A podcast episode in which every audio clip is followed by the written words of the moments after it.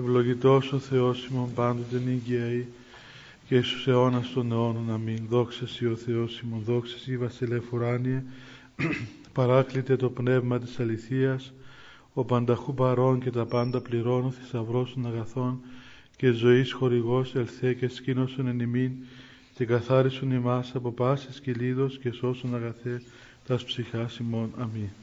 Καλησπέρα παιδιά. Να απαντήσουμε σε κάποιες απορίες που υπάρχουν εφόσον ακόμα δεν ε, ε, το Πανεπιστήμιο να μην φανούμε ότι προχωρούμε μόνοι μας και μετά μας μείνει χρόνος να δούμε και λίγα με αυτά που λέμε κάθε φορά.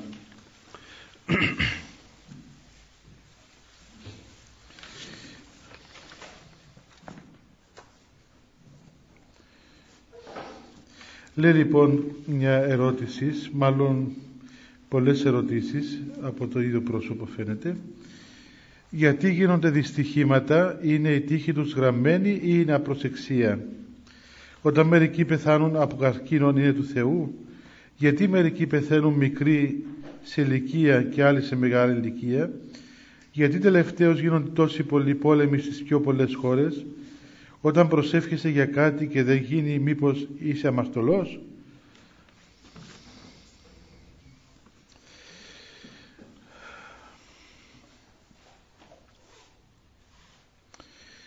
Καταρχάς, παιδιά, πρέπει να ξέρουμε, όπως είπαμε πολλές φορές, ότι είναι αξίωμα στην Εκκλησία, στην, στη Γραφή, στο Ευαγγέλιο, ότι ο Θεός δεν είναι ποτέ αίτιος των κακών και ο Θεός δεν συνεργάζεται με τα κακά που υπάρχουν γύρω μας. Και ασφαλώς, όταν γίνονται δυστυχήματα ή πόλεμοι ή πεθαίνουν άνθρωποι ή ασθενούν άνθρωποι, οτιδήποτε τέλος πάντων είναι κακόν, ο Θεός δεν το θέλει δεν συνεργάζεται μαζί με τον κακό δεν χαίρεται εις το κακό ο Θεός ούτε χρησιμοποιεί το κακό ο Θεός.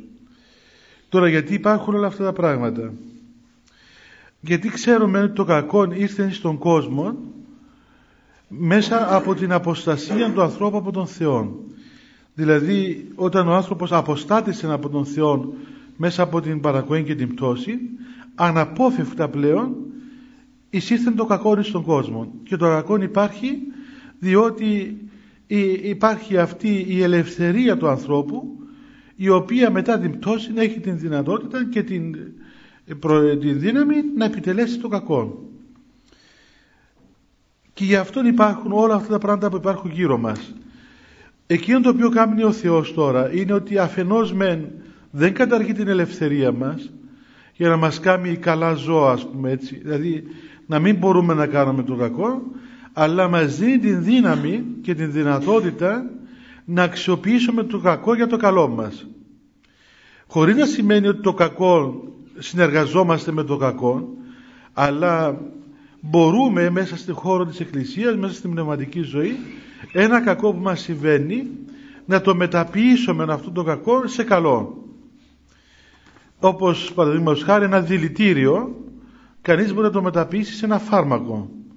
Να το πιάσει, να το επεξεργαστεί και να το κάνει φάρμακο. Έτσι το φαρμάκι να γίνει φάρμακο. Και το κακό μπορεί να γίνει καλό εάν ο άνθρωπος μάθει να το αξιοποιήσει και να το αντιμετωπίσει σωστά.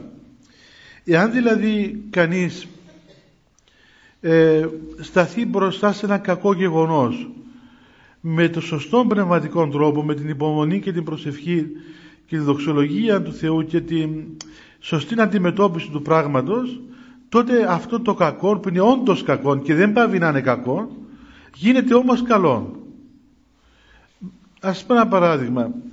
Δηλαδή κάποιος άνθρωπος παραδείγματος χάρη παθαίνει ένα δυστύχημα και παθαίνει μια ας πούμε σωματική αναπηρία. Είναι ένα κακό.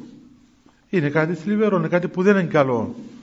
Όμως δεχόμενος αυτό το πράγμα και κάνοντας υπομονή και αντιμετωπίζοντας το με προσευχή και ευχαριστία αυτό το κακό γίνεται αιτία να καλλιεργείται ο άνθρωπος να καλλιεργηθεί τέλος πάντων να γλυκάνει ο ίδιος άνθρωπος να μπει μέσα στον χώρο αυτόν του πόνου ο οποίος πόνος βοηθά τον άνθρωπο να γίνει καλύτερος. Και, και αν ακόμα φταίει ο, ο άνθρωπος, παραδείγματος χάρη κάποιος πάει να βάλει μια βόμβα ας πούμε, σε ένα αυτοκίνητο και κρύγνεται η βόμβα και κόβει τα χέρια του. Φταίει. Ποιος του είπε να πάει να βάλει τη βόμβα; Παρά τα αυτά όμως, εάν και σε αυτήν την περίπτωση πάλι κάνει υπομονή και το δεχθεί με ταπείνωση, με μετάνοια, με προσευχή κτλ. Πάλι εκείνο το κακό, πάλι γίνεται καλό μέσα του. Δηλαδή δεν μπορεί ποτέ το καλό να νικηθεί από το κακό. Δεν νικάται το καλό από το κακό. Αλλά πάντα το καλό νικά το κακό εάν αντιμετωπιστεί σωστά. Τώρα πώς γίνονται αυτά τα πράγματα; Είπαμε μπήκαν μέσα στη ζωή μας μέσα από το γεγονός της πτώσης μας. Έτσι πήρε υπόσταση το κακό. Όμως λέει κανείς γιατί πεθαίνουν τα μικρά παιδιά από καρκίνο ή ξέρω εγώ από τόσα άλλα πράγματα; Είναι ένα μεγάλο ερώτημα αυτό, ένα φοβερό ερώτημα για το οποίο πολλοί άνθρωποι επειδή δεν βρίσκουν απάντηση ε, ακόμα ας πούμε αποστρέφονται και τον ίδιο τον Θεό ή μένουν μακράν του Θεού διότι σου λέει πού είναι η δικαιοσύνη και ποια είναι η απάντηση όταν βλέπουμε καθημερινά πεθάνουν, πεθαίνουν αθώα παιδάκια από ένα σωρό ασθένειες ή πολέμους ή πίνες ή οτιδήποτε και εμείς τι κάνουμε; Και ο Θεός τι κάνει σε αυτήν την περίπτωση; Πρέπει να, να καταλάβουμε παιδιά για να μπορέσουμε να απαντήσουμε μάλλον για να μπορέσουμε να καταλάβουμε την απάντηση πρέπει να δούμε πρέπει να έχουμε μερικές προϋποθέσεις. Δηλαδή πρέπει να δούμε πως βλέπει ο Θεός τη ζωή του ανθρώπου. Διότι εμείς βλέπουμε τη ζωή μας πριν το θάνατό μας ο Θεός όμως βλέπει τη ζωή μας και μετά το θάνατό μας βλέπει τον άνθρωπο ως γεγονός το οποίο επεκτείνεται μέσα στην αιώνια βασιλεία του. Δεν βλέπει τον άνθρωπο σαν ένα γεγονός που είναι 50, 60, 80 χρόνια πάνω σε αυτόν τον κόσμο. Δηλαδή εμείς στεκόμαστε από την απεδό πλευρά των πραγμάτων και βλέπουμε τη δική μας οπτική γωνία της ζωής μας. Ο Θεός όμως ο οποίος βρίσκεται από την άλλη πλευρά των πραγμάτων πέραν του βιολογικού θανάτου και υπεράνω του χρόνου και του τόπου και βλέπει τον άνθρωπο ως γεγονός το οποίο επεκτείνεται μέσα στην αιώνια βασιλεία τότε, τότε μπορούμε να καταλάβουμε γιατί ο Θεός επιτρέπει το κακό αφήνει το κακό να γίνεται προκειμένου εκείνο το μικρό κακό να επιφέρει μεγάλο καλό. Και είμαι θα σίγουροι ξέρουμε ότι εάν ο άνθρωπος αδικηθεί σε αυτόν τον κόσμο ένα παιδάκι το οποίο ας πούμε πεθαίνει νωρίς ή ένας άνθρωπος πεθαίνει με βίαιον τρόπο αδικείται σε αυτόν τον κόσμο, αδικείται στη ζωή αυτή. Από τους ανθρώπους, από τη, από τη φύση, από χίλια δύο πράγματα. Ε, ο Θεός δεν θα αφήσει την αδικία να παραμείνει, αλλά θα δικαιώσει το παιδί αυτό αιώνια. Και αυτή η θεία δικαιοσύνη, αυτή η θεία δικαίωσης του παιδιού είναι ασυγκρίτως μεγαλύτερη από τη μικρή αδικία που υπέστηκε για ο λίγων χρόνων ή για τέλος πάντων ένα διάστημα χρόνου της ε, επίγειας ζωής του. Και δεν υπάρχει κανένας άνθρωπος, απολύτως κανένας άνθρωπος, ο οποίος θα ευρεθεί αδικημένος από τον Θεό ε, μετά το θάνατό του. Κανένας άνθρωπος. Ε, είναι, είναι δεδομένο ότι ο Θεός θα δικαιώσει τους ανθρώπους όλους με την έννοια ότι ο οποιοδήποτε άνθρωπος σε αυτόν τον κόσμο αδικήθηκε έστω και το ελάχιστο ο Θεός θα του αποδώσει με τη Θεία Δικαιοσύνη και τη Θεία ας πούμε εσπλαχνία αυτό το οποίο σε αυτόν τον κόσμο έχασε. Και ξέρετε είναι αν δεν δούμε τα πράγματα έτσι, αν δεν δούμε τον άνθρωπο μέσα στην αιωνιότητα τότε παιδιά πράγματι η ζωή μας είναι μάταιη. Τι νόημα έχει η ζωή μας δηλαδή; Είναι ματαιότης η ζωή μας. Εάν δεν υπάρχει αιώνια αιώνια ζωή, αιώνια βασιλεία του Θεού, εάν ο άνθρωπος δεν πορεύεται μέσα αυτή την αιωνιότητα, τότε είναι πολύ ταλέπορος άνθρωπος. Δηλαδή υπάρχει σε αυτόν τον κόσμο για αυτά τα ελάχιστα χρόνια, από τα οποία ξέρω εγώ τα 25-30 αγωνίζεται να δημιουργήσει κάτι και είναι το οποίο κάτι που δημιουργεί ας πούμε το απολαμβάνει 20 χρόνια και μετά κάτω. Είναι σαν να σου δίνουν ένα αεροπορικό εισιτήριο ξέρω εγώ να πας από εδώ στην Αυστραλία 25 ώρες. Και ξεκινάς και ανεβαίνεις πάεις ας πούμε κατεβαίνεις. Έτσι είναι η ζωή μας. Σου λέει τόσες ώρες θα πάεις. Ε, δεν μπορεί κανείς να, να πει ας πούμε ότι ξέρεις μέσα στο αεροπλάνο ας πούμε θα είμαι αιώνια. Δεν γίνεται να είσαι αιώνια μέσα στο αεροπλάνο μπορεί να χτίσεις πίσω μέσα στο αεροπλάνο. Και να, να πεις ότι δεν θα κατέβει ποτέ το αεροπλάνο. Κάποια στιγμή θα κατέβει δεν γίνεται. Έτσι είναι και η ζωή μας. Ε, ίσως εσείς σε αυτήν την ηλικία την νεαρή που να μην το καταλαβαίνετε αλλά όταν περάσετε τα 35 θα δείτε ότι ο άνθρωπος πλέον καταλαβαίνει ότι ό,τι ήταν να δημιουργήσει το δημιούργησε. Όλες τις προϋποθέσεις τώρα ας πούμε υπάρχει παίρνει μια ευθεία ε, οδόνη ζωή του ας πούμε ε, βλέπει αυτά που κάνει τέλος πάντων ε, χτίζει πάνω σε αυτά τα οποία έκαμε ε, δημιούργησε ας πούμε στην νεανική ηλικία και μετά αρχίζουν τα πρώτα συμπτώματα έτσι. Η μέση, η σπόνδυλη, τα πόδια οι, οι χολυστερόλες πως λέγονται τα, τα ζάχαρα, τα άλλα τα, τα... είναι πρώτα, τα πρώτα λαμπάκια τα οποία τι λέει προσδεθείτε. Προσδεθείτε εντός τόσων λεπτών κατεβαίνουμε. Έτσι. Υπάρχει προσγείωση και η υπογείωση μετά. Έτσι αφού προσγειωθείς πάεις και υπο, υπογείως. Ε; άμα η μέση ξεκινά από τώρα σημαίνει ότι πρέπει να είσαι δεμένος πάντα ξέρετε είχε, είχε μια ιστορία που λέει ότι κάποιος άνθρωπος παρακαλούσε τον Θεό λέει Θεέ μου σε παρακαλώ εγώ θέλω όταν θα πεθάνω να με προειδοποιήσεις να, γιατί θέλω να προετοιμαστώ. Και οπότε έλαβε απάντηση από τον Θεό ότι εντάξει μείνε ήσυχος, εγώ θα σε προειδοποιήσω όταν θα πεθάνεις. Πέρασαν τα χρόνια πέθανε ο άνθρωπος. Επήγαινε ας πούμε ε, ξέρω εγώ ε, πέθανε πήγαινε που, που πήγε. Ε, έκανε παράπονο στο Θεό λέει κοίταξε πού, πού είναι η προειδοποίηση; Ε, μου είπες ότι να με προειδοποιήσεις ε, λέει μα σε προειδοποίησα λέει πώς με προειδοποίησα αφού πέθανε ξαφνικά λέει δεν θυμάσαι ας πούμε που ήσουν 35 χρονών ξέρω εγώ ας πούμε να κρύψουμε το 40 μην πας στο 35 από στους 40 χρονών ας πούμε άρχισε να πονεί μέση σου ναι θυμούμαι ε, ήταν μια προειδοποίηση στα 45 αρχίσαν οι χολυστερόλες σου και τα γλυκερίδια σου, πώς λέγονται τα πράγματα, τριγλυκερίδια σου, να πούμε, να μεγαλώνουν. Ναι, ε, ε μετά είσαι, ξέρω, κάτι πόρου στην καρδία. Ναι, ε, ύστερα το ένα το Αυτά όλα ήταν προειδοποίησεις. Έτσι είναι και είναι ωραίο πράγμα, ας πούμε. Ξέρετε, είναι ωραίο πράγμα, παιδιά. Δηλαδή, ο Θεός τα έκανε, τα έκανε πολύ όμορφα αυτά τα πράγματα. Και ακόμα και τα μαλλιά μας που ασπρίζουν. Έτσι. Και αυτά είναι καλό. Διότι έκανε ο Θεός όλα αυτά τα πράγματα για να μας ε, δώσει σύνεση ας πούμε. Ε, είδες και με τα μαλλιά σου να σπρίζουν. Ε, κατάλαβε ότι...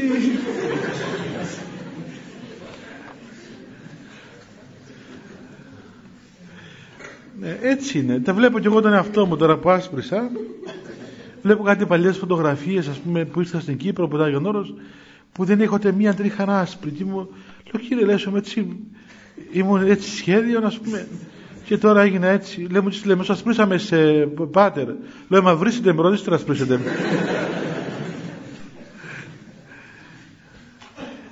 όλα αυτά παιδιά έχουν νόημα. Τίποτα δεν έκαμε ο Θεός χωρίς νόημα.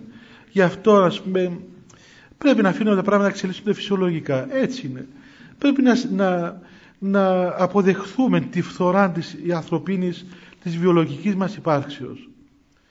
Και ταυτόχρονα ξέρετε όταν τα αποδεχτούμε αυτά τα πράγματα έχουν και μια ωρότητα να πούμε γιατί ε, κάθε ηλικία, κάθε ώρα του ανθρώπου έχει κάτι ωραίο μέσα ας πούμε. Έτσι, ε, άλλος πως είναι ο άνθρωπος στα 20, άλλος πως στα 30, άλλος πως στα 40, άλλος πως στα 50, άλλα αισθήματα έχει, άλλη γνώση έχει, άλλος πως προσεγγίζει τον κόσμο. Έτσι, είναι μεγάλη υπόθεση αυτή και ε, πώς να πούμε, ο άνθρωπος οριμάζει, ψυχείται και σώματι.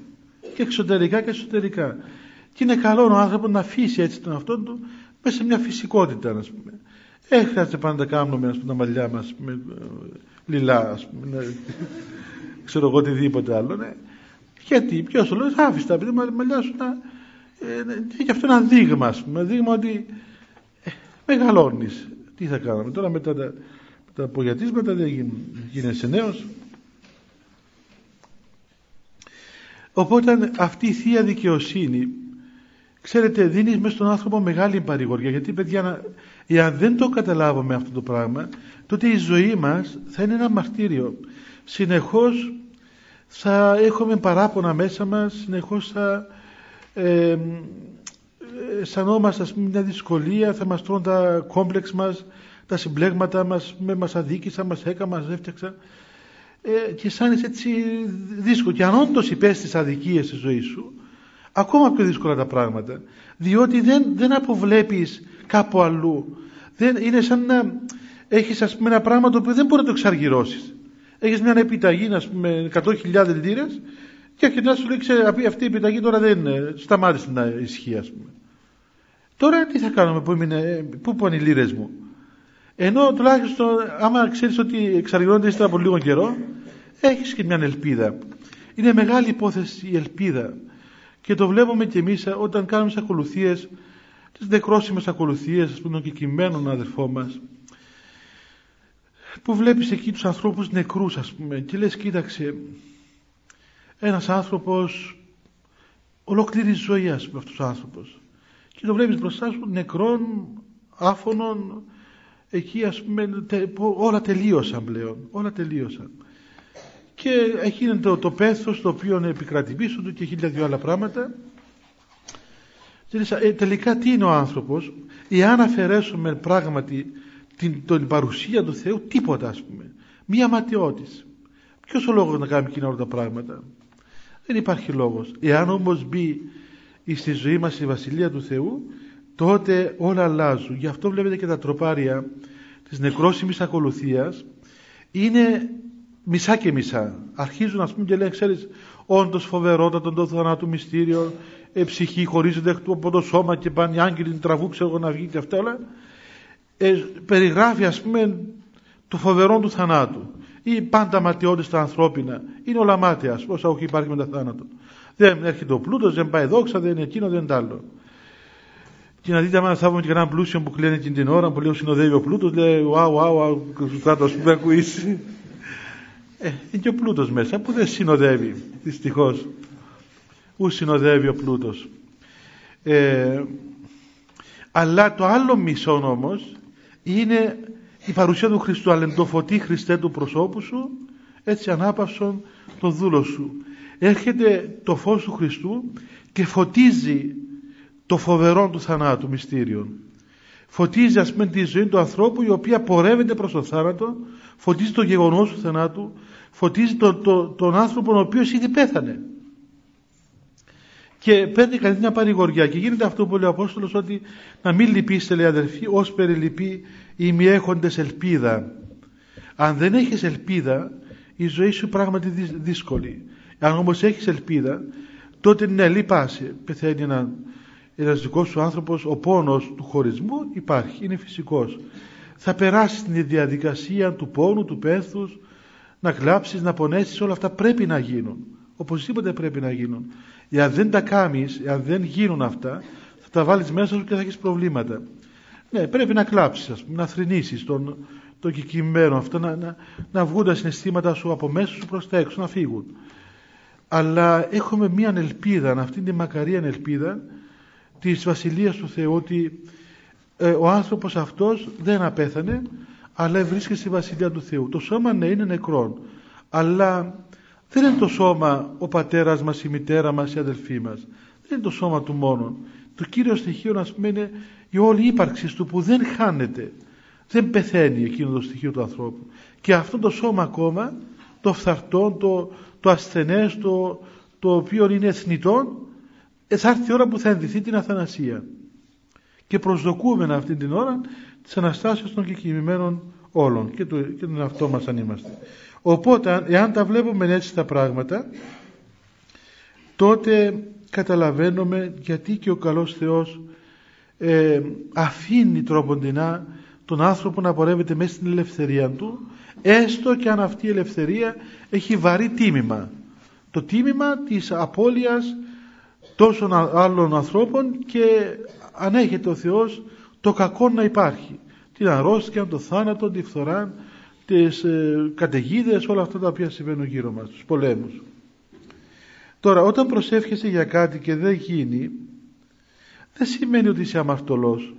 Έτσι και ο Θεός, ο Χριστός προσευχήθηκε στον πατέρα του να παρέλθει το ποτήριο τούτον από εκείνον και δεν έγινε. Δεν σημαίνει ότι είναι αμαρτωλός.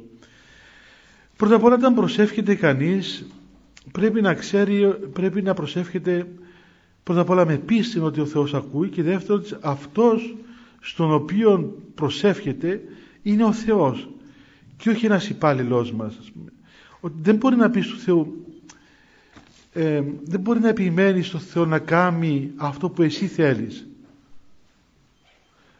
Το λέμε και στον Πάτερ μας γεννηθεί το, το θέλημά σου. Δεν λένε γεννηθεί το θέλημά μου κάμε μου το θέλημά μου. Γεννηθεί το θέλημά σου να γίνει το δικό σου θέλημα και το θέλημα του Θεού είναι αυτό που ουσιαστικά μας ελευθερώνει είναι αυτό που ουσιαστικά μας αναπαύει είναι αυτό που ουσιαστικά μας βοηθά. Και εάν προσευχόμαστε με εμπιστοσύνη στον Θεό τότε ναι μπορούμε να πούμε και εμείς τι θέλουμε. Ας πούμε θέλω να, να γίνει καλά αυτός ο άνθρωπος ή ξέρω να περάσω το σχολείο μου να κάνω το ένα το άλλο αλλά και αν δεν γίνουν αυτά τα πράγματα έχουμε ειρήνη μέσα στη ψυχή μας και δεν κάνουμε σαν τα μωρά τα οποία ας πούμε ξέρω εγώ άμα τους κάνει κάτι μάνα τους ε, πάνε και κλείνονται στο δωμάτιο και δεν μιλούν. Ε, έχουμε μια εμπιστοσύνη στον Θεό. Να αποδεχόμεθα τα γεγονότα με εμπιστοσύνη. Γιατί ξέρουμε ότι ο Θεός μας αγαπά πιο πολύ και ξέρει πιο πολλά από εμάς ο Θεός και αφήνουμε τον Θεό να ενεργήσει στη ζωή μας. Ε, δεν ξέρω εάν έχετε ζήσει καμιά φορά αυτό το πράγμα δηλαδή λέμε να, να αφήσουμε τον εαυτό μας στο θέλημα του Θεού αυτό το πράγμα εάν δεν έχεις αισθανθεί την πατρική αγάπη του Θεού και την ελευθερία του Θεού σε τρομάζει. Δεν του λες μα πώς αφήσω αυτό όμως στο θέλημα του Θεού και αν ο Θεός θέλει κάτι που εγώ το θέλω δεν μου κάνω ύστερα. Εάν θέλει ας πούμε να με πάρει σε ένα μοναστήρι και εγώ θέλω να πάω γιατί να με πάρει; Ή αν θέλει να με παντρέψει εγώ θέλω να παντρευτώ ή αν θέλει να μου δώσει την τάδε γυναίκα που εγώ τη θέλω οπότε ε, έτσι μπαίνουν τέτοια ερωτήματα δηλαδή μέσα μας γιατί δεν έχουμε αισθανθεί ακόμα αυτή την ελευθερία την οποία δίδει ο Θεός στα παιδιά του και την αρχοντιά που έχει ο Θεός. Ο Θεός δεν πρόκειται ποτέ να κάνει κάτι το οποίο να μας φέρει σε δύσκολη θέση. Ο Θεός μας ελευθερώνει. Το θέλημα του Θεού είναι ανάπαυση στον άνθρωπο. Αναπαύεται ο άνθρωπος. Αισθάνεται χαρά μέσα του, αισθάνεται ειρήνη, αισθάνεται ας πούμε μια απόλυτη πληροφορία ότι αυτό είναι που είναι για τη δική μου ζωή. Δεν αισθάνεσαι καμιά αμφιβολία για το θέλημα του Θεού. Αντίθετα, τα δικά μας θελήματα είναι που μας δημιουργούν ε, προβλήματα και δυσκολίες. Και έχει ακόμα ένα, μια σημείωση εδώ με κάποιες απορίες. Βέβαια είναι, είναι σχετικές αυτές. Να πω έτσι λίγα πράγματα. Ε, έτσι λίγα λειτουργικά πράγματα για το θέμα των, των ημερών αυτών των θεοφανίων για τον αγιασμό τον οποίο κάνουμε ουσιαστικά ο αγιασμός είναι ο ίδιος και στις 5 του Ιανουαρίου και στις 6 Ιανουαρίου οι ίδιες ευχές είναι που διαβάζουμε ε, εκτός από έναν πρόλογο μιας ευχής που διαβάζεις 6 του Γενάρη όμως επεκράτησε μέσα στην Εκκλησία ως παράδοση της Εκκλησίας μας ε, ο αγιασμός των θεοφανίων της Κυρίας ημέρας να θεωρείται μέγας αγιασμός και να, τον, ε, να μεταλαμβάνουν οι άνθρωποι τον αγιασμό, να, να παίρνουν αγιασμό ε, μετά από μία ημέρα νηστείας. Έτσι είναι ως παράδοση στην Εκκλησία αλλά ουσιαστικά όμως ο αγιασμός είναι ο ίδιος. Και βέβαια τον πίνω με τον μέγα αγιασμό πριν να πάρουμε οτιδήποτε άλλο. Αυτά. Και να πάμε και λίγα, να πούμε και λίγα λόγια για το γάμο.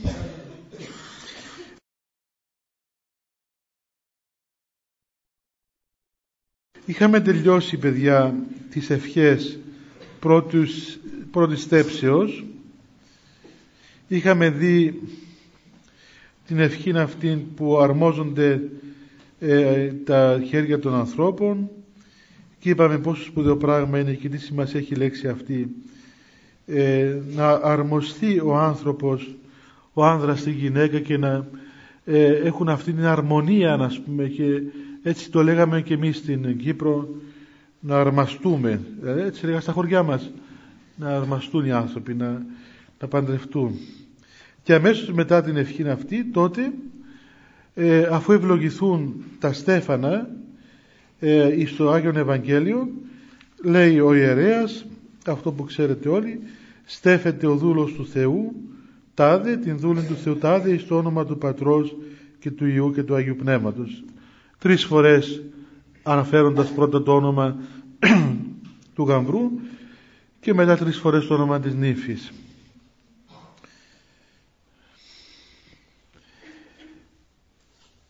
Εδώ θέλω να πω έτσι μερικά πράγματα. Πρώτα απ' όλα πριν πω για, τα, για τη σημασία των Στεφάνων βλέπετε τι λέει εδώ η, η ευχή αυτή, η εκφώνηση αυτή.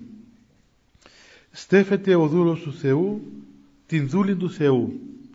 Γιατί δεν λέει ας πούμε νυφεύεται ο δούλος του Θεού και υπανδρεύεται η δούλη του Θεού αλλά στέφεται δηλαδή στεφανώνεται τι στεφανώνεται, την δούλη του Θεού. Μα γίνεται να στεφανωθείς έναν άνθρωπο, δηλαδή στεφανώσει ένα στεφάνι, το φοράς στο κεφάλι σου. Εθιμέστε κάπου που λέει ο Απόστολος Παύλος γράφοντας τα πνευματικά του παιδιά ότι εσείς είσαστε η χαρά μου και ο στέφανός μου.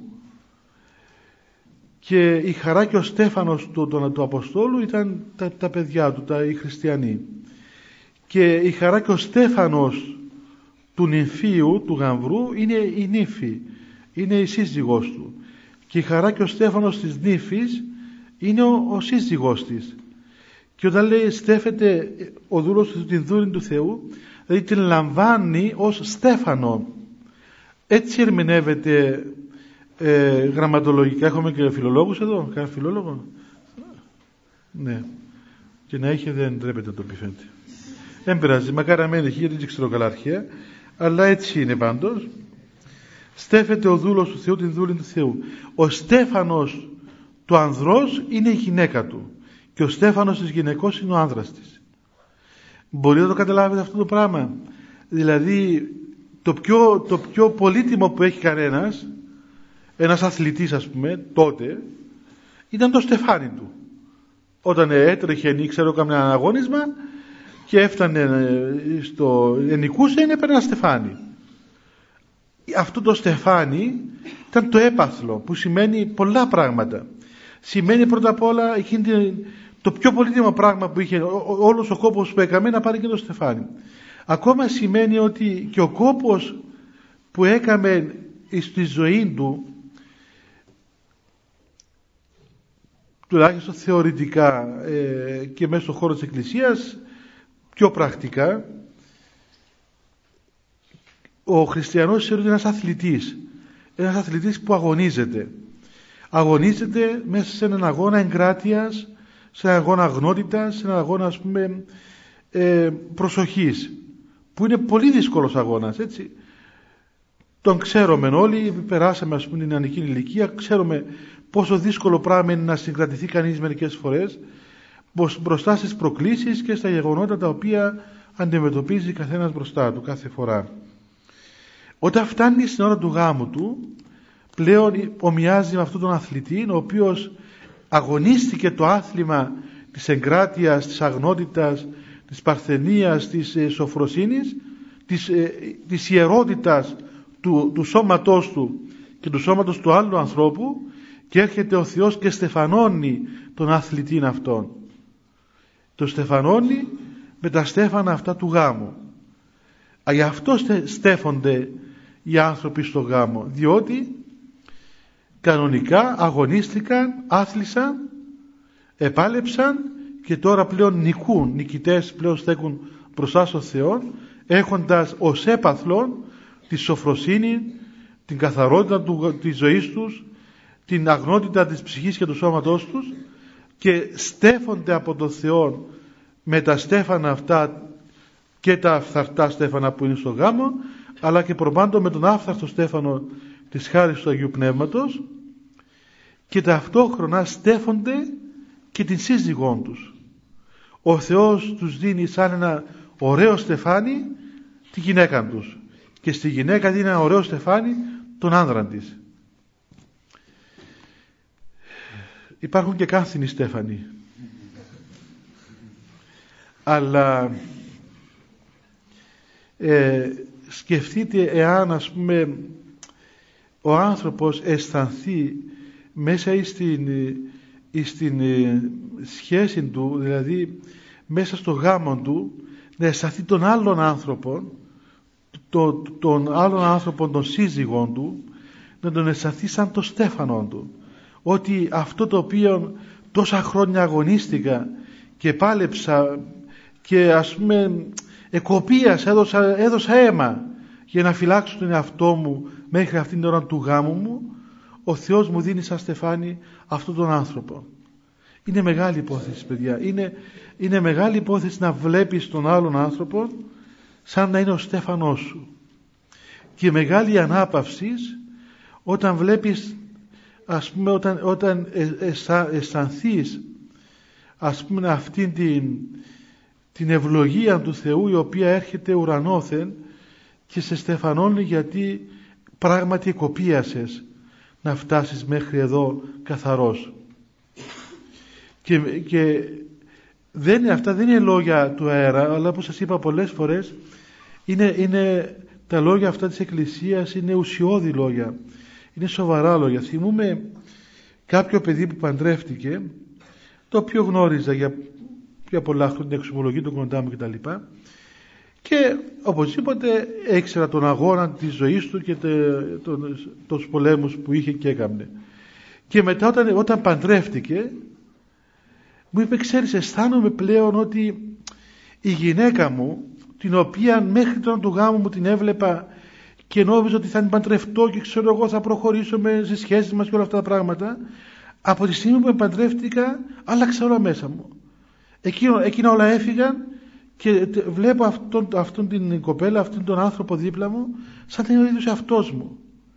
Και έφυγε εκείνη η φιλίδωνη διάθεση που είχα απέναντι σε αυτήν την γυναίκα. Έφυγε και ο τρόπος ας πούμε, που σκέφτομαι και όλες εκείνες τις σκέψεις και σέβομαι σαν ένα ιερό αντικείμενο, σαν ένα ιερό πρόσωπο, σαν ένα ιερό πράγμα αυτόν τον άνθρωπο που είναι δίπλα μου. Δεν μπορώ να τον δω διαφορετικά. Και αυτό το πράγμα γίνεται μέσα στο γάμο ότι ο άνθρωπος αποκτά αυτήν την ιερή σχέση με τον άλλον άνθρωπο. Την ιερή σχέση δηλαδή ανάγεται υψηλότερα από τη σαρκική κοινωνία. Πολύ υψηλότερα. Και έχει άλλον τρόπο με τον οποίο επικοινωνεί με τον άλλον άνθρωπο χωρίς για να παραβλέπει και τη σαρκική σχέση η οποία είναι βοηθητική ας πούμε αλλά όχι αυτή να είναι το κέντρο της, του συνδέσμου αυτών των ανθρώπων. Γιατί είναι αυτή, όπως είπαμε και άλλες φορές, εκ των πραγμάτων αποδεικνύεται ότι ε, δεν θα σταθεί δυστυχώς αυτός ο γάμος. Αφού λοιπόν στεφθούν οι άνθρωποι αυτοί ο ένας τον άλλον. Έτσι και λάβουν σαν στέφανο ο ένας τον άλλον και ο Θεός ο, ο, ο ιερέας θέσει στην κεφαλή τους τους στεφάνους αυτούς τότε ψάλλουμε Κύριε ο Θεός ημών δόξη και τιμή στεφάνωσον αυτούς. Δηλαδή παρακαλούμε τον Θεό να στεφανώσει αυτούς τους ανθρώπους εκτός από τα στέφανα τα ευθαρτά τα υλικά που βλέπουμε τους στεφανώσει με δόξαν από την χάρη του Θεού και με τιμή, με την τιμή του Αγίου Πνεύματος. Και τα στέφανα αυτά πλέον θεωρούνται ιερά. Και ξέρετε έτσι πόσοι άνθρωποι έλεγαν ας πούμε και πόσοι ε, προσοχή έδειχναν στο στεφάνι τους. Λέει να, να μην να πατήσεις το στεφάνι σου, να προσθέξεις το στέφανο σου. Και δεν ξέρω τώρα τι κάνουν αλλά θυμάμαι παλαιότερα που είχαν τα στέφανα τους οι άνθρωποι σε ένα ωραίο χώρο να πούμε, το κάνουν και τώρα στο δωμάτιο τους στο κρεβάτι τους, ξέρω εγώ εκεί που είναι οι εικόνες τους. Ήταν κάτι το ιερό, κάτι το πολύ ιερό. Αυτός ο Στέφανος ήταν το ορατό σημείο αυτής της συζυγίας.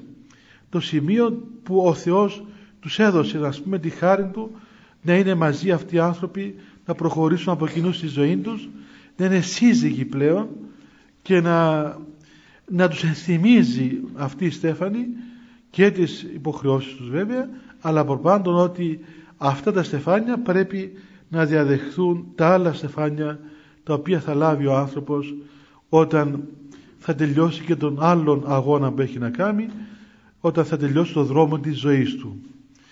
Βλέπετε εκεί στην Αποκάλυψη που λέει ο Χριστός ότι γίνω πιστός άχρη θανάτου και δώσωση το στέφανο της ζωής. Είναι ένα άλλο άθλημα το οποίο έχει κανείς μέσα σε όλον το βίο, του διαβίου παντός. Και ο Θεός, ο αγωνοθέτης, περιμένει τον άνθρωπο να τελειώσει το δρόμο και να δώσει τον στέφανο.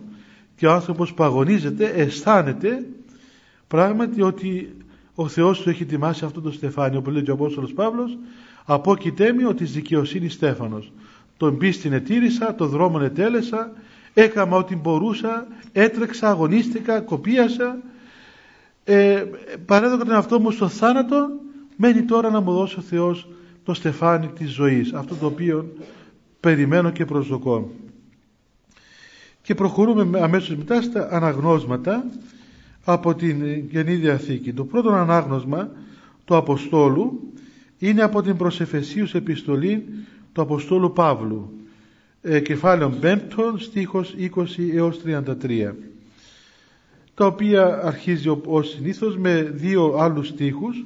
Έθηκας επί την κεφαλήν αυτών Στεφάνους εκκλήσεων τιμίων ζωήν ητής αντώσε και έδωκας αυτής μακρότητα ημερών εις αιώνα αιώνα είναι δύο στίχια από την Παλαιά Διαθήκη οι οποίοι παλαιότερα εψέλοντο σε κάποιον ειδικό ήχο σήμερα απλώς τους λέμε. Ο ένας λοιπόν λέει ε, έθηκας επί την κεφαλήν αυτών Στεφάνους εκκλήσεων τιμίων δηλαδή τοποθέτησες πάνω στο κεφάλι τους στεφάνια με πολύτιμους λίθους. Πέρα από το ορατό δηλαδή ότι αυτά τα στεφάνια ε, είναι ξέρω εγώ σαν στέμματα ας πούμε σαν στεφάνια τα οποία έχουν πάνω ε, πολύτιμα πράγματα. Αν έχουν, αν έχουν δεν έχουν τώρα αλλά παλαιότερα ίσως να είχαν ε, αυτό είναι βέβαια ότι η τίμη λύθη δεν είναι τα πετράδια και τα μαργαριτάρια αλλά είναι όλα αυτά τα χαρίσματα του Θεού. Όλα αυτά τα χαρίσματα του Αγίου Πνεύματος είναι η, η πολύτιμη λύθη που είναι πάνω στα στεφάνια του Θεού. Και ο επόμενος στίχος λέει ότι σου εζήτησαν ζωή και εσύ τους έδωκες πολλές ημέρες εις αιώνας αιώνων ο άνθρωπος σου εζήτησε ζωή σε αυτόν τον κόσμο να ζήσει καλά, να περάσει καλά και εσύ του έδωσες πολύ περισσότερα σαν πλούσιος που είσαι μακρότητα ημερών εις αιώνας αιώνων να ζήσει αιώνια πλέον μέσα στη δική σου βασιλεία. Και αρχίζει το, το αποστολικό ανάγνωσμα το οποίο είναι πάρα πολύ ωραίο και να το διαβάσουμε έτσι μια φορά να το δείτε. Λέει λοιπόν ο Απόστολος Παύλος αδερφοί λέει ευχαριστείτε πάντοτε υπερπάντων εν ονόματι του Κυρίου ημών Ιησού Χριστού το Θεό και Πατρί υποτασσόμενοι αλλήλεις εν φόβο Χριστού αδερφοί λέει να ευχαριστείτε πάντοτε για όλα για όλα, για οτιδήποτε σας συμβαίνει, για οτιδήποτε έχετε, να ευχαριστείτε εις το όνομα του Κυρίου μας Ιησού Χριστού, τον Θεό και Πατέρα μας και να υποτάσσεστε ο ένας τον άλλον με, για την αγάπη του Χριστού, εφόβο Χριστού, για την αγάπη του Χριστού. Δηλαδή μέσα στη ψυχή σας να έχετε ευχαριστία, να έχετε ευχαριστία μέσα στη ψυχή σας στο όνομα του Κυρίου μας Ιησού Χριστού και η ευχαριστία αυτή να αναβαίνει στο Θεό και Πατέρα μας. Αυτή η λέξη ευχαριστία και ιδίως στις επιστολές του Αποστόλου Παύλου συνεχώς αναφέρεται ότι εμείς οι χριστιανοί πρέπει να ευχαριστούμε τον Θεό πάντοτε ε, διότι ε, το γνώρισμα του, του ανθρώπου που αγαπά τον Θεό είναι η ευχαριστία. Δεν μπορεί ένας άνθρωπος ο οποίος έχει σχέση με τον Θεό να έχει μέσα στην ψυχή του αχαριστία. Ούτε μπορεί να, η ψυχή του ανθρώπου αυτού να είναι σκοτεινή. Δηλαδή να ψάχνεις να βρεις μια ευχαριστία και να μην την βρίσκεις ε, γιατί; Διότι σημαίνει ότι δεν λειτουργήσε ακόμα μέσα σου η πνευματική υγεία. Δηλαδή πιάσεις φίξε τον εαυτό σου, την καρδιά σου να δεις τι θα βγάλει. Θα βγάλει πίκρα, θα βγάλει παράπονο θα βγάλει εκδίκηση, θα βγάλει μίσος θα βγάλει ευχαριστία για όλα. Και να λέει κανείς καλά θα ευχαριστούμε για όλα δηλαδή.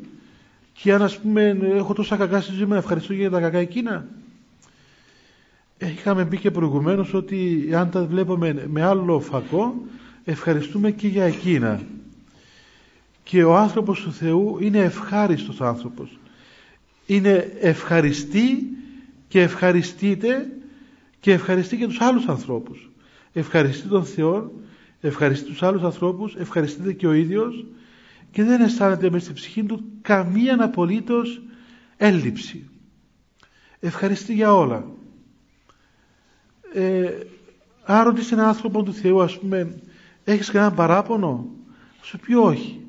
Αν του πείτε θέλεις τίποτα ας πούμε να σου φέρω; Όχι. Έχεις καμιά ανάγκη; Όχι. Έχεις τίποτα στο κελί σου; Όχι. Δηλαδή δεν έχει τίποτα και δεν αισθάνεται καμιά έλλειψη πήγα μια φορά να πάρω κάτι πράγματα σε ένα γεροντάκο στο Άγιον Όρος. Μέσα στην Καψάλα εκεί σε μια χαράδρα ήταν ένα κελάκι εκεί ρώσικο. Ήταν ένα γεροντάκι εκεί πεταμένο τέτοιες μέρες σοφάνια ήταν θυμάμαι και πήγα να του πάρω κάτι ε, πράγματα ας πούμε, να φάει εκείνος. Πήρε λίγα, λέει ευχαριστώ πάρα πολύ, λέει αυτά είναι αρκετά για σήμερα. Λέω μα φέρα και τα άλλα κράτατα και για αύριο. Όλοι όχι για αύριο, λέει μόνο για σήμερα. Ε, λέω αύριο, αύριο λέει έχει ο Θεός. Και το κερί δεν είχε τίποτα μέσα. Απολύτως τίποτα. Και βλέπει κανείς πως ας πούμε αυτή είναι η ελευθερία του ανθρώπου που δεν έχει τίποτα και τα έχει όλα. Και βλέπει κανείς εκείνη τη δυσκολία και τη δουλεία αυτού που τα έχει όλα και δεν έχει τίποτα.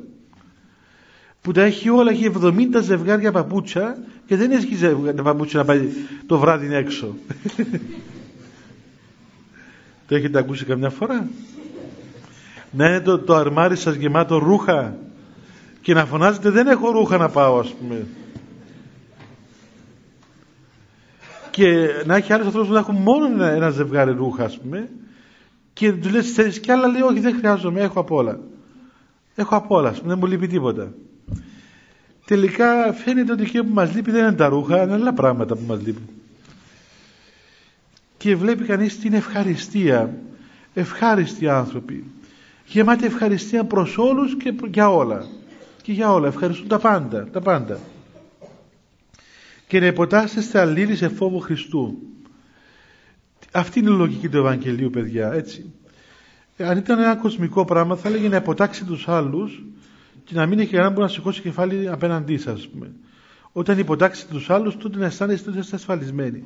Εδώ λέει ο Απόστολος Παύλος, αδερφοί, να είστε χαρούμενοι και ευχαριστημένοι και κοιτάξτε να υποτάσσεστε ένας τον άλλον. Γιατί, γιατί αλλάζει η λογική μέσα στην Εκκλησία. Μέσα στην Εκκλησία γίνεται πλήση εγκεφάλου. Έτσι, αυτό είναι. Έστω και μας κατηγορώ ότι κάνουμε πλήση εγκεφάλου. Αλλά έτσι είναι. Η μετάνοια τι σημαίνει; Αλλαγή του νόου. Όταν έρχεται και σου λέει πρέπει να υποτάσσει ένα στον άλλο και το λέει ο Απόστολος Παύλος ευτυχώς δεν το λέω ε, τότε σημαίνει ότι αλλάζει ο νους σου. Ενώ η κοσμική λογική σου λέει όχι δεν υποτάσσει. Γιατί είναι υποτακτής. Τι είσαι παλαβός είσαι υποτακτής στον άλλο. Είσαι θύμα; Τίποτα. Αξιοπρέπεια σου. Σταθείς εκεί. Τι, τι πάει να πει; Τι σημαίνει υποτάσσει ένας στον άλλο; Δώσ' του μια να μάθει να μην σου ξαναμιλήσει. Στάθου στο ύψος σου. Μην, ε, μη σιωπάς, ας πούμε. Στάθου στο ύψος σου εκεί να καταλάβει και ο άλλος ότι αν μη τι άλλο ασθενήσει, αν όχι ανώτερος. Λοιπόν, για να πάει πιο κάτω, βέβαια, βλέπετε, βάζει την βάση. Η βάση πάνω στην οποία θα χτίσει αυτά που θα πει ο Απόστολος είναι η ευχαριστία, είναι η σχέση μας με τον Χριστό είναι η υποταγή μας ο ένας τον άλλον για την αγάπη του Χριστού. Όχι χωρίς λόγο. Αυτά δεν γίνονται χωρίς λόγο. Υπάρχουν λόγος που γίνονται. Για να μπορέσεις να ζήσεις με τον Χριστό. Γι' αυτό λέει μετά ε γυναίκες τις ιδείς ανδράς υποτάσσεστε ως το Κυρίο. Οι γυναίκες να υποτάσσεστε στους άνδρες σας σαν όπως, όπως εις τον Κύριο ε, ακούγεται λίγο δύσκολο τούτο αλλά πρέπει να το διαβάσουμε όλο για να καταλάβετε. Αλλά αυτό το ως το Κυρίο λύει το πρόβλημα. Δηλαδή βλέπετε υποτασσόμεθα στον Κύριο και αυτή η υποταγή μας στον Κύριο μας ελευθερώνει. Και ουσιαστικά είναι μια υποταγή η οποία μας ελευθερώνει. Όπως υποτάσσεσαι ας πούμε στον γιατρό σου δίνει τα φάρμακά σου και υποτάσσεσαι εντάξει γιατρέ μου όπως θέλεις να κάνω αλλά αυτή η υποταγή στον γιατρό ουσιαστικά σε, σου εκκλίνει από θάνατο. Σου δίνει ζωή. Υποτασσόμαστε ας πούμε στον αναπνοή αναπνέουμε, αναγκαζόμαστε να αναπνέουμε αλλά δεν αναπνεύσουμε θα πεθάνουμε. Είναι ζωηφόρος η υποταγή αυτή. Να υποτάσσεστε λοιπόν στον, στους άνδρες σας όπως τον Κύριο γιατί ο, ο, ο ανήρεστη κεφαλή της γυναικός ο άνδρας είναι κεφαλή της γυναίκας ως και ο Χριστός κεφαλή της Εκκλησίας όπως και ο Χριστός είναι κεφαλή της Εκκλησίας και είναι σωτήρας ολοκλήρου του σώματος. Αλλά όπως ακριβώς η Εκκλησία υποτάσσεται στο Χριστό έτσι και οι γυναίκες στους ιδίους άνδρες σας να υποτάσσεστε σε όλα. Βλέπετε είναι ένα σώμα η Εκκλησία και ο Χριστός. Το σώμα και η κεφαλή η γυναίκα και ο άνδρας δεν είναι μόνο κεφαλή το σώμα μας έτσι ούτε μόνο πόδια ούτε μόνο χέρια. Είναι ένα σώμα. Και στο σώμα ο κάθε ένας έχει το, το δικό του τόπο και το δικό του τρόπο όπως λέει και ένας γεροντάκος ότι ε, για να παρεγορήσει τις γυναίκες έλεγε ότι ε, η κεφαλή της γυναικός είναι ο άνδρας και η καρδιά του ανδρός είναι η γυναίκα και έλεγε βρε παιδάκι μου λέει η καρδιά είναι πιο πολύτιμη που το, που το κεφάλι ναι. Και πράγματι και κέντρο του ανθρώπου είναι η καρδία του και όχι το κεφάλι του, ο κεφαλός του. Δηλαδή ναι μέσα στο σώμα έχουμε και την καρδία το οποίο είναι ένας πώς να πούμε, δεν μπορεί να ζήσει χωρίς καρδία. Και εκεί στην καρδιά είναι όλα τα αισθήματα μας και όλος ο πλούτος μας. Και είναι κάτι μεγαλύτερο ακόμα και από τον εγκέφαλό μας και από το κεφάλι μας και ένας άλλος έλεγε ναι μπορεί ας πούμε κεφαλή της γυναικός να είναι ο άνδρας αλλά ο λαιμός του ανδρός είναι η γυναίκα και το κεφάλι πάει εκεί που το παίρνει ο λαιμός του έτσι όπου πάει ο λαιμός πάει και το κεφάλι μαζί. Δηλαδή πρέπει να αισθάνεται κανείς αυτή την αρμονία παιδιά. Ούτε οι άνδρες να πάνε να πούν στη γυναίκα τους ξέρεις εγώ είμαι κεφαλή σου και θα κάνεις υπακοή αλλά ούτε και οι γυναίκες να αισθάνονται μειονεκτικά ότι κοίταξε τώρα είμαστε ακέφαλες ας πούμε. Και κεφαλή μας αυτό το κουφιοκεφαλάκι και εμείς είμαστε ακέφαλες γιατί το λέει παρακάτω. Δεν λέει μόνο αυτό. Σου φέρνει σαν, σαν για να καταλάβουμε καλά μας φέρνει παράδειγμα του Χριστό και την Εκκλησία που είμαστε ένα σώμα. Και ο Χριστός απέθανε για την Εκκλησία αυτό ήταν που τον έκαμε κεφαλής της Εκκλησίας. Το ότι επέθανε για την Εκκλησία.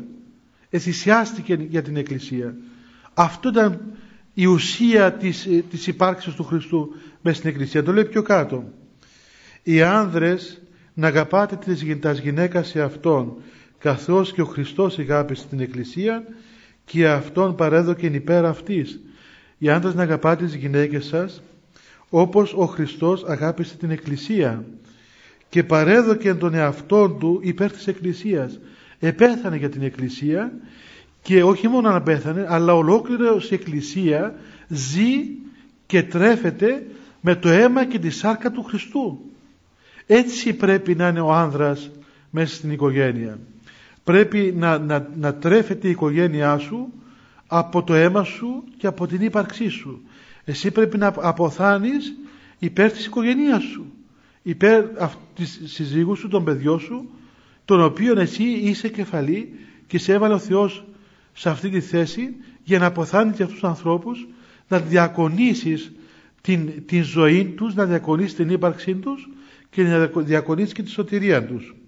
Γιατί έτσι έκαμε και ο Χριστός για την Εκκλησία και παρέδωκε τον εαυτόν του υπέρ της Εκκλησίας ή να αυτή να αγιάσει για να αγιάσει την Εκκλησία ε, καθαρίσας στο λουτρό του ύδατος ερήματι αφού την εκαθάρισε την Εκκλησία με το λουτρό του βαπτίσματος και με τον λόγο με το κήρυγμα ή να παραστήσει αυτήν αυτό ένδοξον την εκκλησία με έχουσαν σπήλων ή ρητίδα είτε των διούτων αλήνα η Αγία και άμωμος για να παραστήσει για να ε, στήσει την εκκλησία στον εαυτό του ένδοξο που να μην έχει ούτε σπήλων ούτε ρητίδα ούτε κάτι ας πούμε το κακό αλλά να είναι Αγία και άμωμος η εκκλησία η οποία προηγουμένως ήταν ε, βρώμικη γιατί ήταν, είμαστε δολολάτρες και είμαστε ακάθαρτοι και είμαστε εχθροί του Θεού και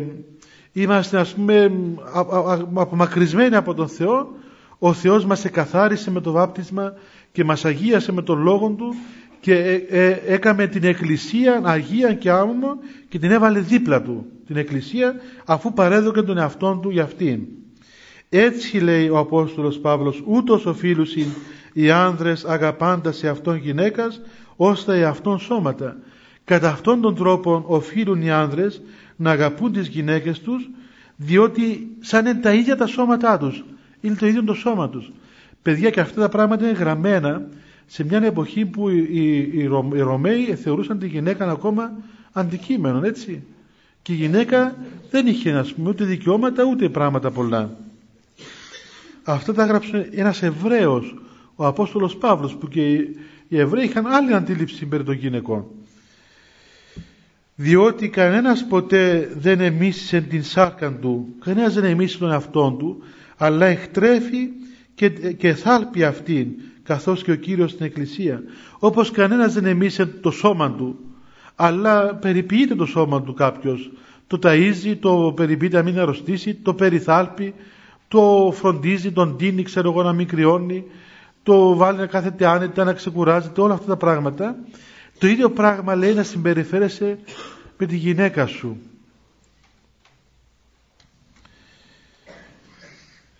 Ο Απόστολος Παύλος δεν είναι παντρεμένος ε, αλλά ήξερε να πούμε αυτά τα μυστικά τα οποία σήμερα δυστυχώς δεν τα ξέρουμε.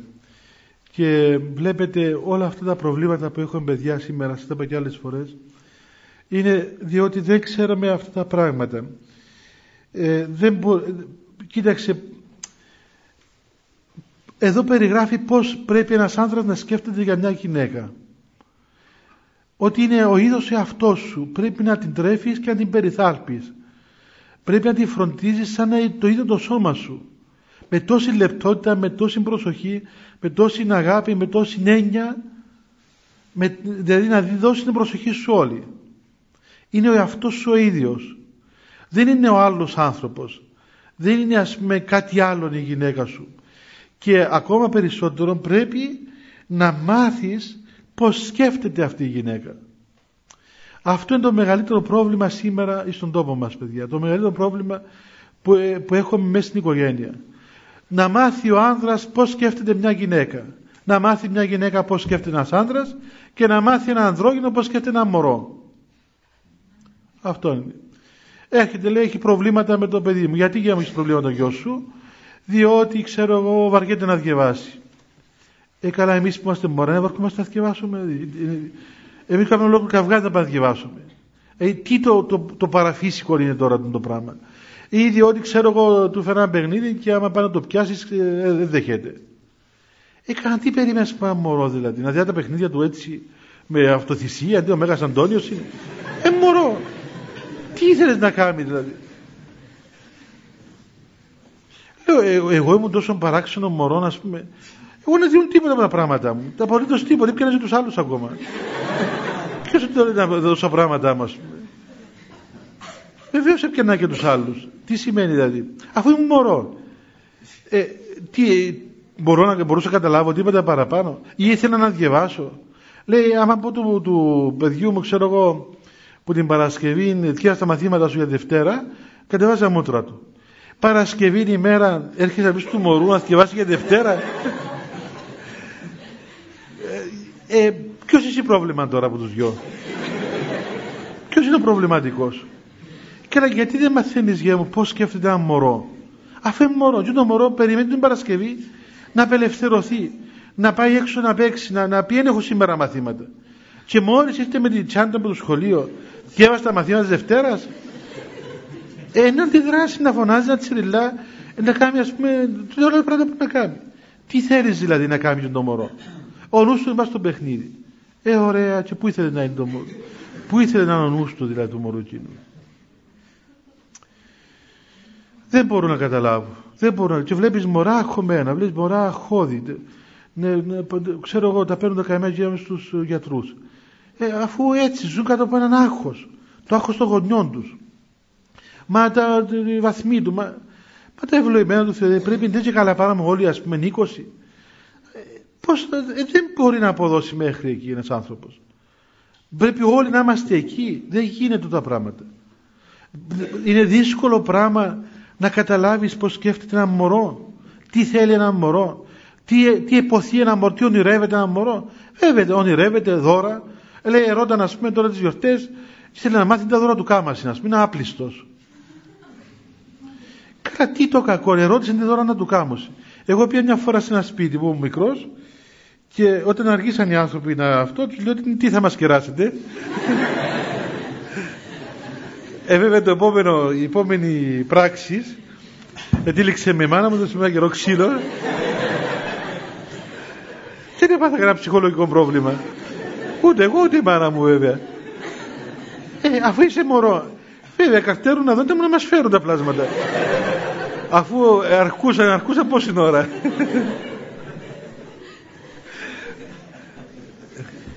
Ένα παιδάκι φυσικά να, να, να συμπεριθεί με αυτόν τον τρόπο δηλαδή. Τι το κακό σημαίνει, πρέπει να με πάρουν στον παιδοψυχίατρο επειδή είπα ότι θέλω να με τσιράσουν ή, ή ας πούμε δεν, άφηνε, δεν έδινα τα πράγματα μου του άλλου ή ε, διέβασα, τις διέβασα. Δεν είχα διαβάσει, διέβασα, ναι διέβασα. Αυτά είναι φυσιολογικά, δηλαδή φυσικά πράγματα. Πρέπει, ε, δεν ξέρω ρε παιδί μου, και απορώ καμιά φορά λέω, Κάνε και δικά του, φαντάζομαι τα ξένα τα παιδιά. Παιδιά δικά τους που τα γεννήσαν ήδη και δεν μπορούν να επικοινωνήσουν με τα παιδιά τους. Μα τι συμβαίνει άραγε. Τι συμβαίνει ας πούμε. Πού, πού ξεκινά το πρόβλημα; Από πού ξεκινά το πρόβλημα και πώς αυτοί οι άνθρωποι οι οποίοι γέννησαν παιδιά δεν μπορούν να καταλάβουν τα μωρά; Και δεν μπορεί να καταλάβει ότι ένα μωρό έτσι να κάνει, έτσι σκέφτεται. Μετά ζει με εκείνη τη γυναίκα 20-30 χρόνια. Βρε παιδί μου θηρίο να ήταν. Και ζούμε σαν κλουβί μαζί με ένα, με ένα λιοντάρι, με μια τίγρη, με μια ξέρω εγώ λεοπάρδαλη. Θα μάθαινα να επικοινωνάς μαζί της. Και τόσα χρόνια δεν έμαθες ακόμα ας πούμε πώς σκέφτεται η γυναίκα σου. Είναι πράγματι μεγάλης απορίας άξιο.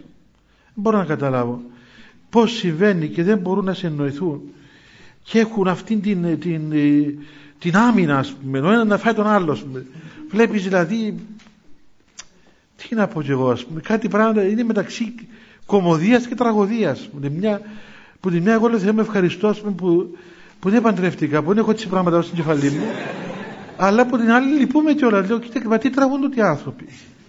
Αν μπορούν να συνεννοηθούν για απλά πράγματα, ας πούμε. Κατάλαβε για μου τι θέλει η γυναίκα σου. Κατάλαβε, ας πούμε. Κάμε και εσύ ένα δώρο, πες μια, τα κουβέντα καλή. Ε, επένεσαι η γυναίκα σου για μένα, τι, τι θα πάθεις, ας πούμε τι θα πάθεις, να, να, τι, τι θα βγει ας πούμε την ιστορία. Και η σύζυγο να μάθεις πώς συμπεριφέρεσαι παιδί μου.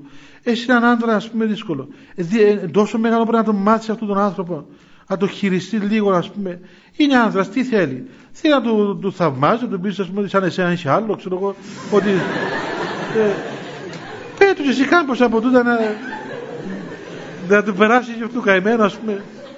Έκαμε ένα πράγμα ξέρω εγώ θαύμαστον ε, Πες του δυο λόγια καλά. Δυο λόγια καλά.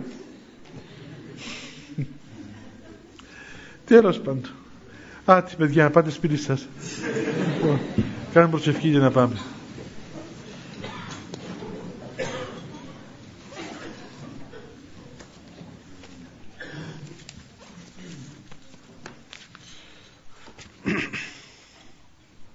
Χριστέ το φως του αληθινών το φωτίζουν και αγιάζουν πάντα άνθρωπον ερχόμενον εις τον κόσμο σημειωθεί το εφημάς το φως του προσώπου είναι αυτό ψώμεθα φως τα απρόσιτον. Και κατεύθυνον τα διαβήματα ημών προς εργασία των εντολών σου πρεσβείες της Παναχράντου σου Μητρός και πάντως σου των Αγίων Αμήν. Διευχών των Αγίων Πατέρων ημών Κύριε Σου Χριστέ ο Θεός ελέησον ημάς Αμήν. Καλό βράδυ παιδιά και καλή χρονιά